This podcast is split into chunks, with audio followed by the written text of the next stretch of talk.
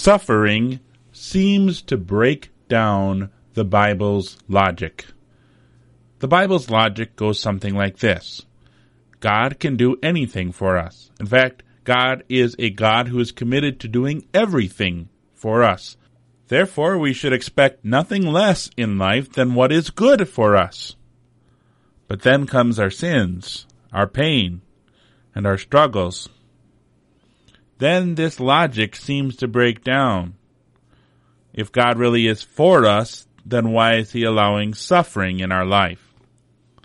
And so we get to that section of the Lord's Prayer, Thy will be done on earth as it is in heaven. What do we mean by that? God has revealed His will to us in His Word. God tells us how we are to live our lives. A brief summary of His will is found in the Ten Commandments. In the Ten Commandments, God tells us what we are to do and what we are not to do. He tells us what kind of attitude we are to have, an attitude concerning Himself, and an attitude concerning our neighbor. The Bible also promises us eternal life if we keep His commandments perfectly. Perfect obedience is something we are not capable of doing. Ever since the fall into sin, mankind cannot offer God perfect obedience. Sin has destroyed mankind's perfect will with which God created them with. Everything that we do is imperfect because it is tainted with sin. God who is perfect, a God who is holy, cannot tolerate sin in any degree. He pronounces his sentence of death, his sentence of hell upon all who sin. In his love for sinful mankind, God has revealed his good and gracious will. As Ezekiel writes, As surely as I live, declares the sovereign Lord, I take no pleasure in the death of the wicked, but rather that they turn from their ways and live. Paul writes in 1 Timothy, God our Savior wants all men to be saved and to come to a knowledge of the truth. It is God's will that all mankind be saved. Since the human race cannot save themselves, God has provided salvation for mankind. In his love for mankind, God sent his Son, who by his perfect obedience and by his suffering, death, and resurrection has obtained salvation for everyone. Now God says that all who believe in his Son shall have eternal life. Since man cannot come to faith in Jesus by himself, it is God who sends his Holy Spirit to create faith in man's heart and to strengthen that faith. Paul writes in 1 Thessalonians, it is God's will that you should be holy. And Peter writes in 1 Peter 2, it is God's will that by doing good you should silence the ignorant talk of foolish men. In His Word, God has also revealed to us that we, His children, are to live a holy life. Our Heavenly Father would have us remember that we are His children and that our actions and our words will either bring glory to God or shame to Him. To guide us in living a holy life, God has given us His Ten Commandments. While the commandments cannot save us, they are a guide. They are a rule for us who are already saved. When we strive to live our life according to God's commandments, we are doing His will.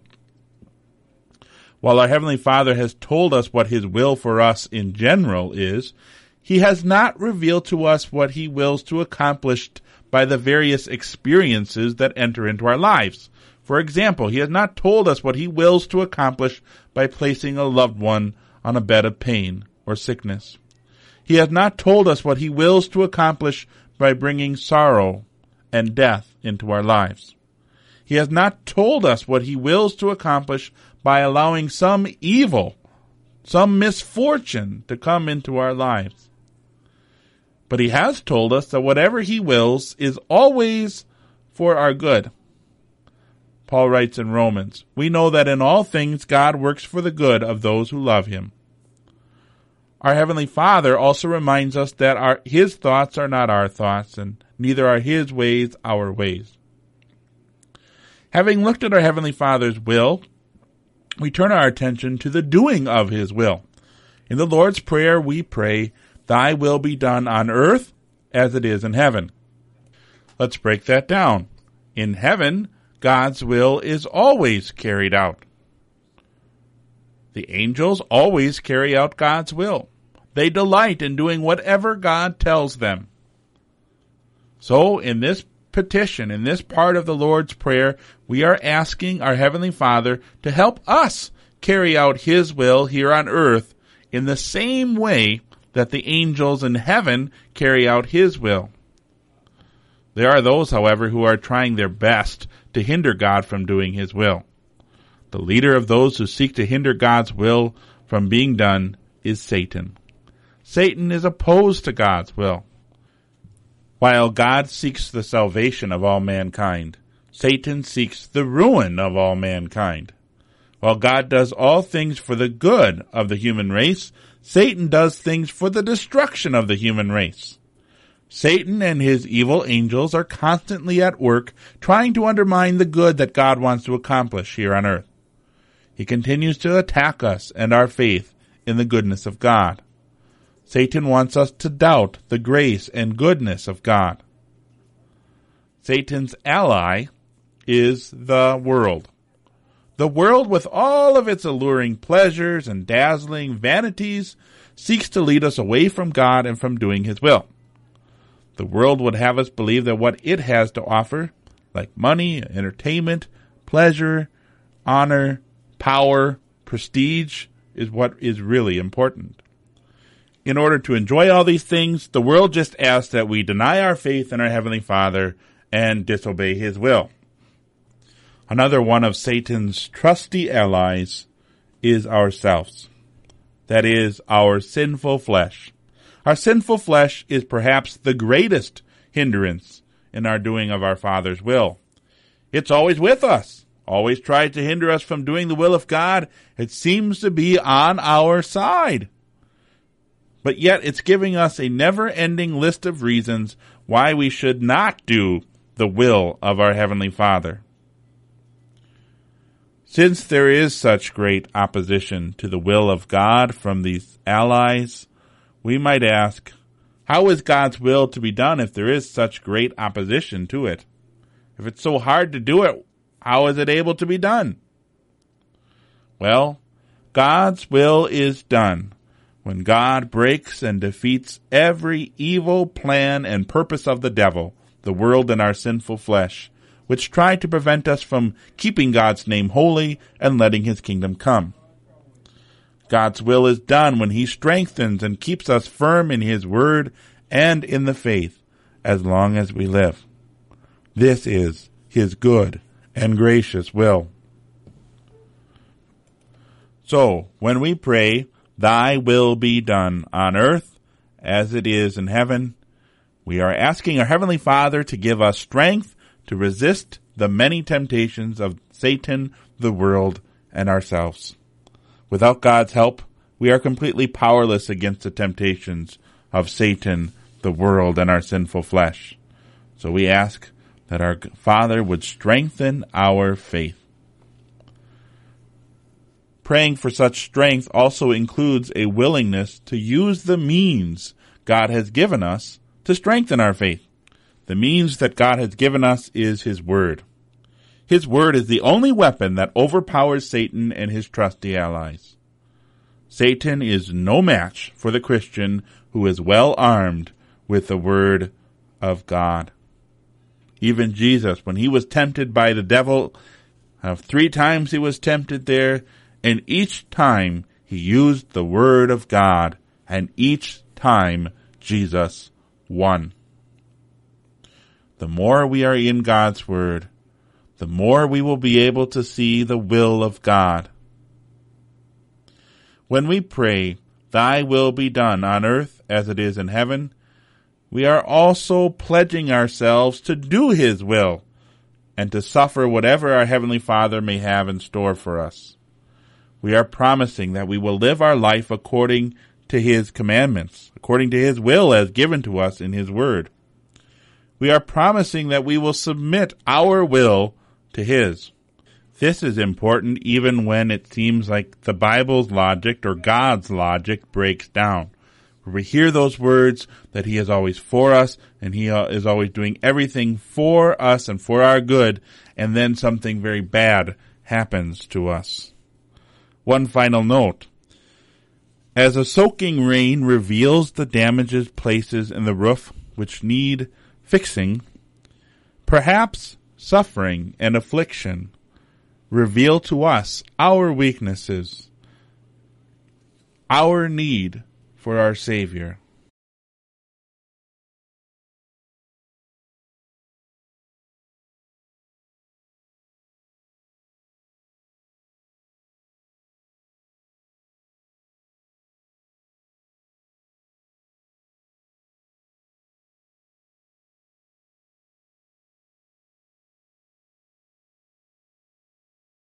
Martin Luther College Choir will now sing Who Shall Separate Us from the Love of God?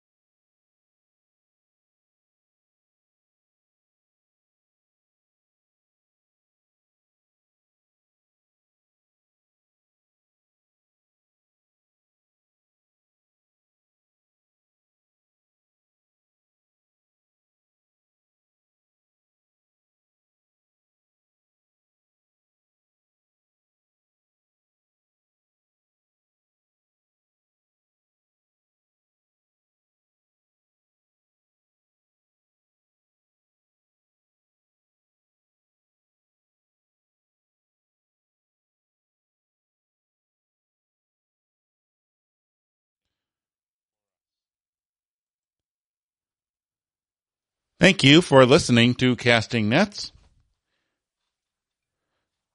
Our next program on Casting Nets talks about our daily bread. Very pertinent uh, petition of the Lord's Prayer, especially with the rising cost of fuel or the rising cost of food or rising cost of materials. This prayer, give us this daily bread. What are we to think about when it comes to this petition? We'll talk about that next week. Our question is, why doesn't God send manna from heaven every day? It was a good thing in the wilderness, wasn't it? And they got free bread every day, except on the Sabbath day. And they had water. God had water coming out from a rock. Why doesn't God keep a good thing going? We'll talk about that next week on Casting Nets. Until then, your real life a life that ha- might have a lot of struggles, a life, a life that may have a lot of uh, hard questions and hard prayers to pray, may you focus on Jesus Christ, who also prayed, Thy will be done for you, and who also makes sure that God activity in your life is always for your eternal good. Until next time, live your real life in your living faith in Christ.